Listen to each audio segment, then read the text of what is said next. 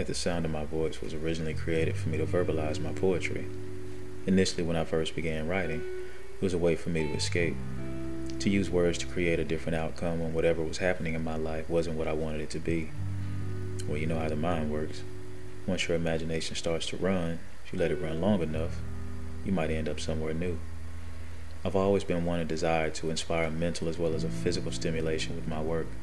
With this platform, I want to introduce the most seductively, prolifically diverse, widest array of poetry and scripted stories that will arouse the audience's intellect and hopefully provide a newness in their perspectives. Now, at the sound of my voice, let's go.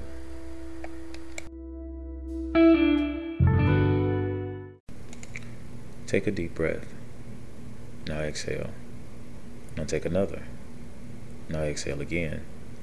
If you practice this exercise on a daily basis, you will, without even the slightest inconsistency, directly refresh yourself to a higher degree of comfort and relaxation. The breaths you take are of the world around you. When you exhale, the air that has entered your body has transformed into what the world needs from you in order for it to continue.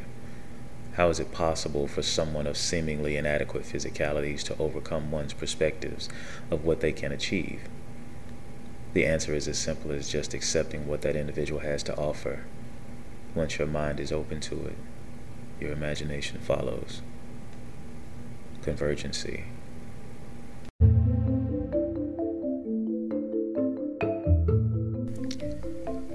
I ask you your response in a slow, relaxing moan of compliance. My next kiss to the small of behind your lobe that is often forgotten.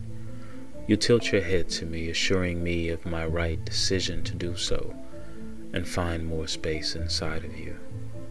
This area of you feels different from the rest. Not as much room until I accommodate your gyrations with my curve of enthusiasm that meets with your pelvic insistences upon meeting me halfway.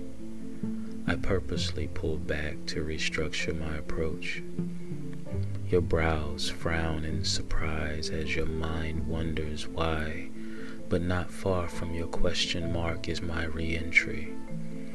My new approach finds you soothingly smiling as a prequel to your now glossed lips, from your tongues moistening them with every thought of my explorations of your body, up to the moment when my waist glides over to your left thigh, and my hem sways to your lady's newest accommodations.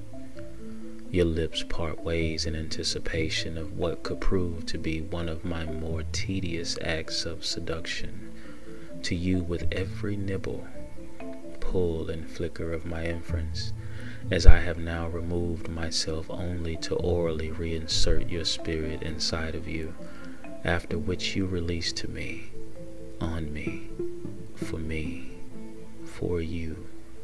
You are digested. I am Morio J.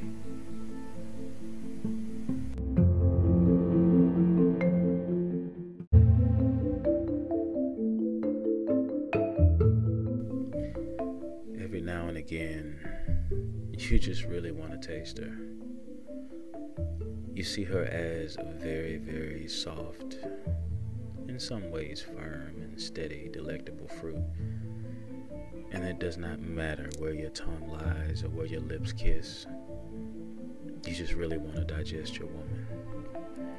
You want to bury your tongue deep inside of her, no matter what entryway there may be. You want to change her mind as to what's an entry and what's an exit. You want to lay kisses on her, you want to hold her. It's not just about the pleasure, it's about the experience of understanding her better. You want to lift her spirit in the process. It's not about trying to make her cry or make her come real hard. It's about having her really understand your compassion your passion, your sincerity, your empathy, your love for her in ways that she could not even have imagined that you can express without words. Yeah, they say talk is cheap. But I would say if you invest time in your intellect, then talk can be very, very invaluable. Take the time to invest in how to say and how to be based on what you know, not just what you know, but what you can learn from her, about her. Never think you know all of it. Allow her to grow and then understand her growth.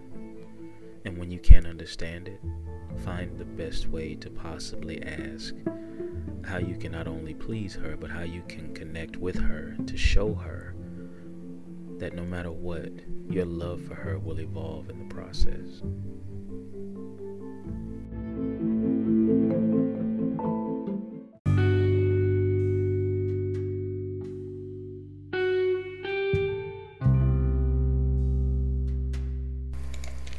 I would like to express my deepest appreciation for you taking the time to listen to this episode of At the Sound of My Voice.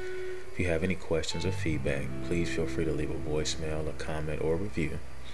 If you're interested in being a guest or advertising with us on At the Sound of My Voice or any of our social platforms, please email us at channel82 at gmail.com. That's C H A N N E L, the number 8, T Y, the number 2 at gmail.com.